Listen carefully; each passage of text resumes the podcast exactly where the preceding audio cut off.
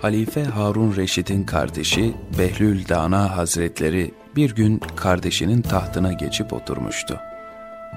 Birkaç dakikadan sonra hemen sarayın hizmetçileri onu gördüler.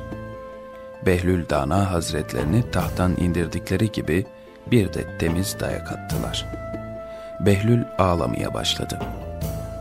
O anda saraya Harun Reşit gelerek Behlül'ün neden ağladığını sordu.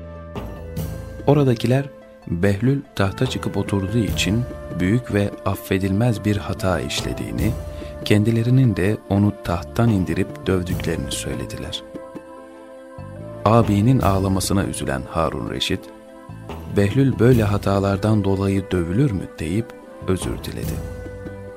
Behlül Dana Hazretleri kardeşine, Kardeşim, ben beni dövdüler diye ağlamıyorum.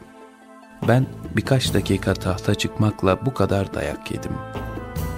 Yarın senin durumun ne olur, ne kadar dayak yiyeceksin diye düşünüyor ve onun için ağlıyorum dedi. Bu sözler Harun Reşit'in gözlerini yaşarttı.